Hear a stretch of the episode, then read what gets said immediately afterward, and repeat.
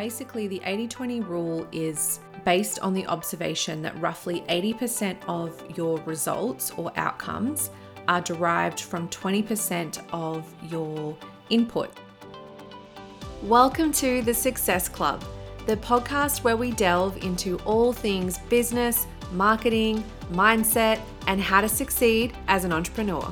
I'm your host, Shakira Jade, multiple seven figure business owner and business coach with a passion for helping people succeed and blaze their own trail in business. If you are ready to uplevel your skills, your mindset, and step into your next level self, then you've come to the right place. Think of me as your business bestie as we navigate the ups and downs of entrepreneurship and life. Each week, I'll be taking you through business strategies along with resources and actionable steps so that you can make your wildest dreams a reality. I invite you to be a part of the Success Club by subscribing to this podcast so that you never miss an episode. Thank you so much for pressing play today, and now let's get into it. Hello, and welcome back to the podcast.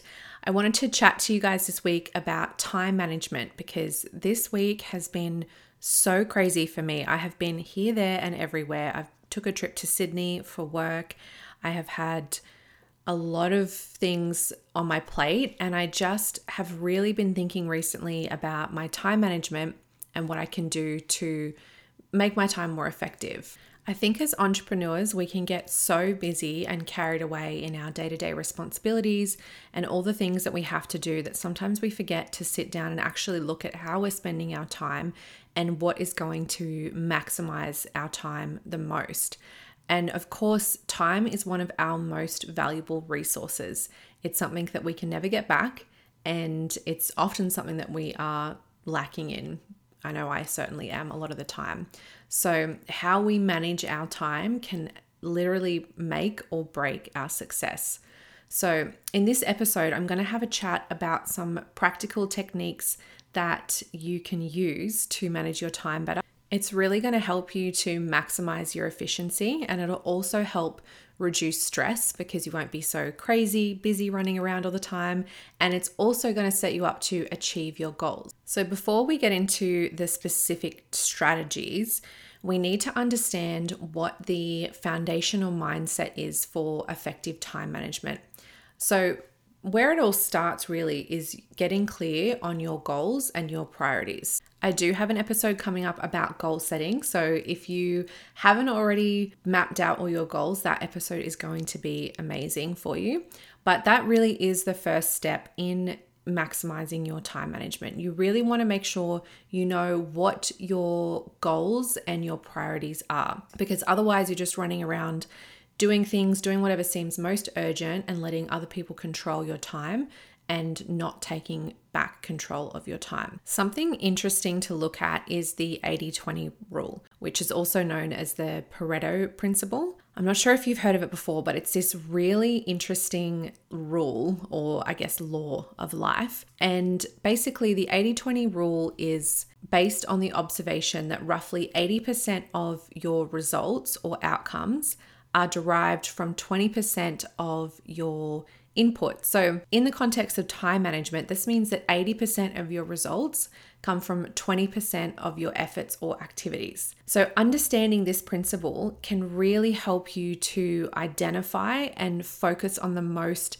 important tasks and activities in your business. So, in order to use this rule to our advantage, the first thing you want to do is look at what tasks in your business are going to give you the best results. So, what tasks do you have currently that are really going to move the needle in your business?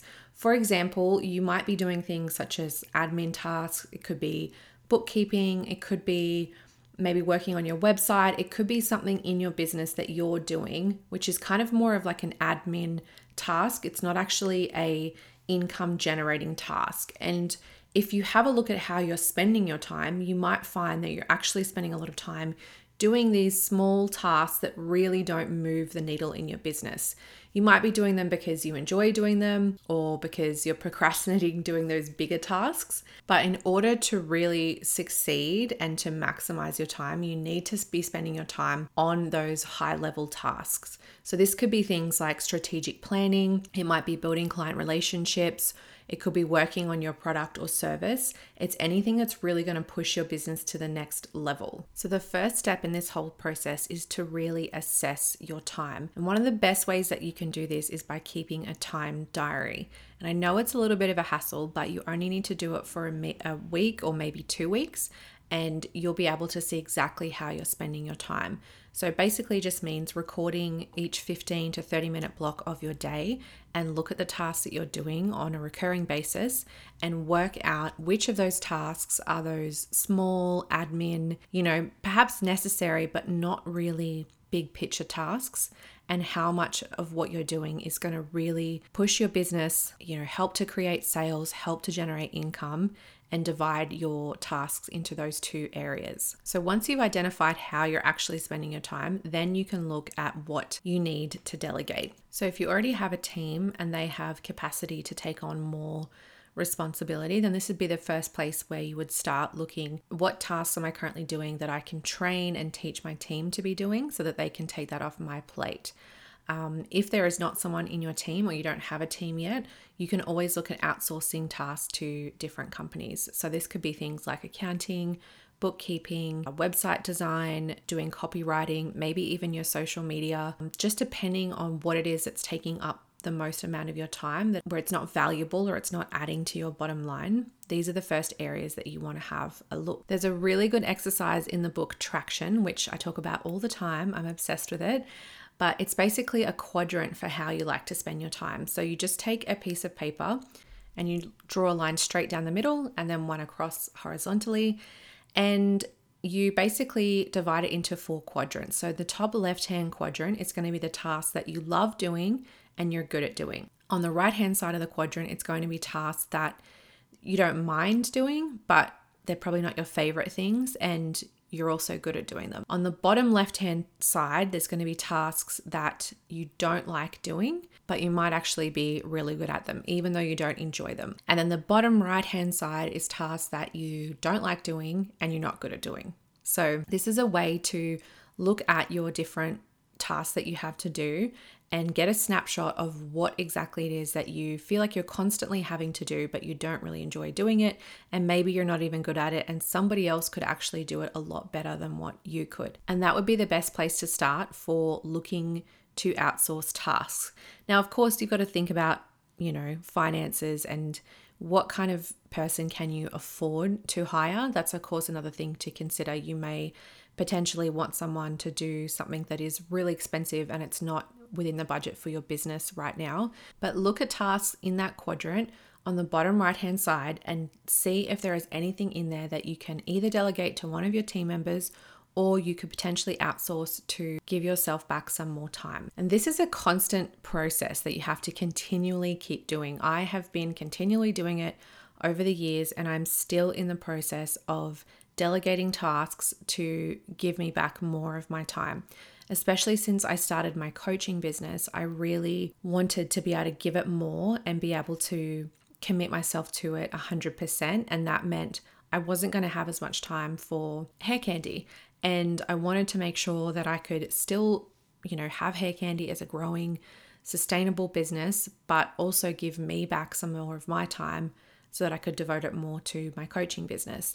And this is, of course, the same if you want to get back more of your time because you want to relax some more or you want to go on holidays some more or whatever it might be that you're wanting to do. I mean, the reason that you became an entrepreneur in the first place was to gain back your time and to have complete control of your time and have that freedom to be able to do the things you want to do. So, whatever your reason might be for wanting more time, it's so important to look at how you can implement these strategies to give you that time back. Something I've learned as well is that when you do delegate, it's really important to build that trust with the person who you're giving the task to and have really good, clear communication. So, this is how you're going to be able to make it a successful transition. You want to set clear expectations and then provide detailed instructions for these tasks. A way that we like to do that is by having an SOP manual, so a standard operating procedure, and everybody can access it. And when you do a task one time,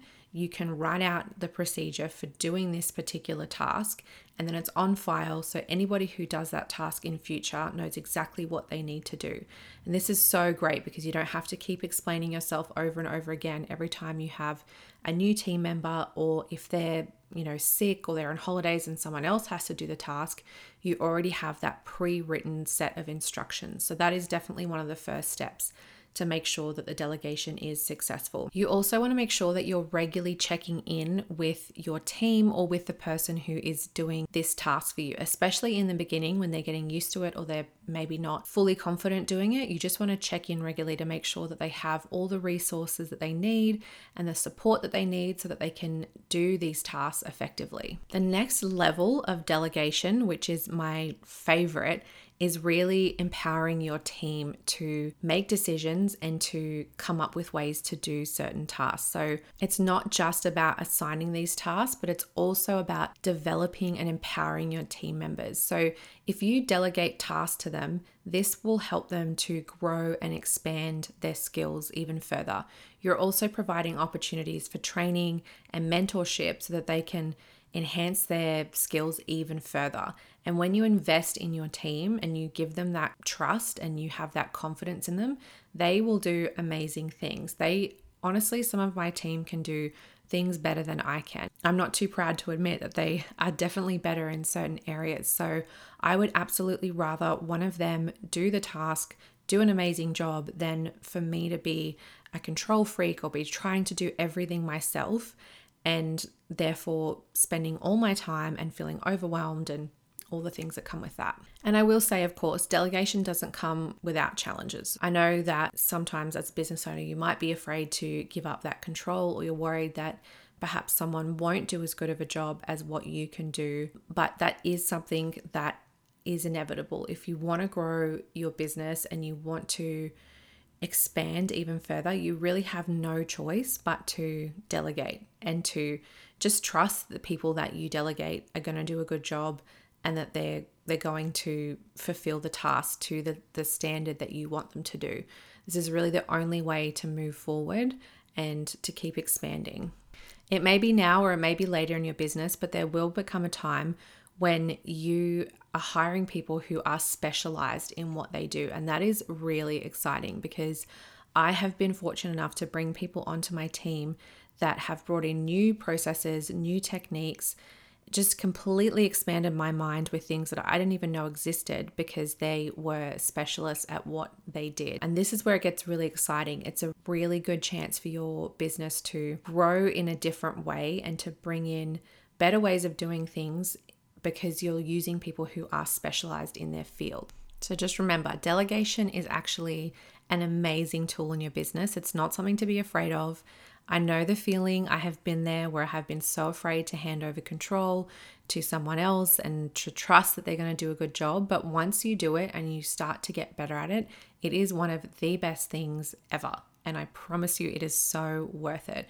I'm at the point now where I can take a holiday for a month, two months, three months, and I don't have to worry about my business. I don't have to worry about things falling apart. I don't have to worry that it's going to stop growing because I know that I have a really good team in place and I've taught them how to do everything that they need and I've delegated, you know, a lot of the tasks so that it frees up my time to be able to go away and to be able to do things and actually enjoy my life. Another area of time management, which I personally find sometimes gets in the way is procrastination and then distractions. So, procrastinating on doing something can just be such a major time killer. And I know for me, one of the reasons I procrastinate doing things is often because I'm either scared when I really look deep down, it comes from a place of fear because I don't want to do that thing, or I'm afraid if I do that thing, I might look stupid or what are people going to think or all these stupid thoughts that come into my mind that are not even reality. That's often a reason why I procrastinate things.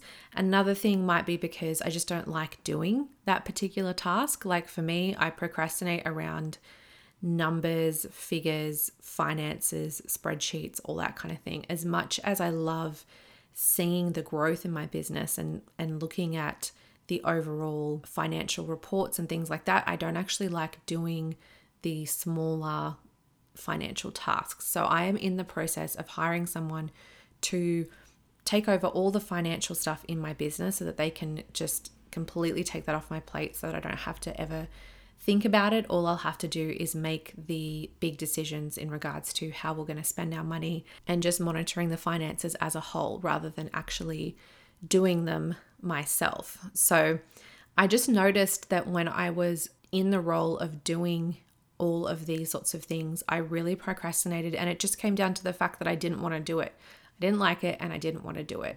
And then that would kind of affect other areas of the business because of me not doing it, it would have a flow on effect to other team members. So, looking a little bit deeper just to find out the reason why you're not doing something can really help to clear it up for you and then either help you to take action or make you realize that it is something that you need to delegate to somebody else. Another thing that I've been doing in the past couple years, which has dramatically helped me with my time management, is a technique called time boxing. So basically, it is a time management technique and it involves putting a fixed amount of time into a box for a specific task or activity. So I do this on my Google Calendar. When I'm looking at my calendar for the week, I have a look at all the tasks that I need to do for that week, and then I set them out in my calendar in time blocks. So, for example, right now I'm recording podcast episodes and I like to batch them and do more than one at a time. So I've blocked out three hours for recording podcast episodes. And then I'll block out another three hours for editing my podcast episodes. So it's a system that you use where you're just focusing on one single thing as opposed to multitasking and trying to do a million different things. And it's also been a proven way that helps you to focus. So when you're working on that particular task, you can actually sit down and really focus and go into a deep zone of work as opposed to trying to do a little bit of this and a little bit of that and getting completely lost and having your brain you know being forced to jump from one task to another and you end up just wasting a lot more time so if you want to start time boxing um, the best thing to do is sit down at the start of the week and have a look at what tasks you have for the week.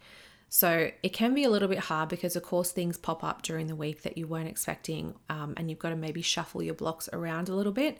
But do your very best to just look at everything that you have to do for that week.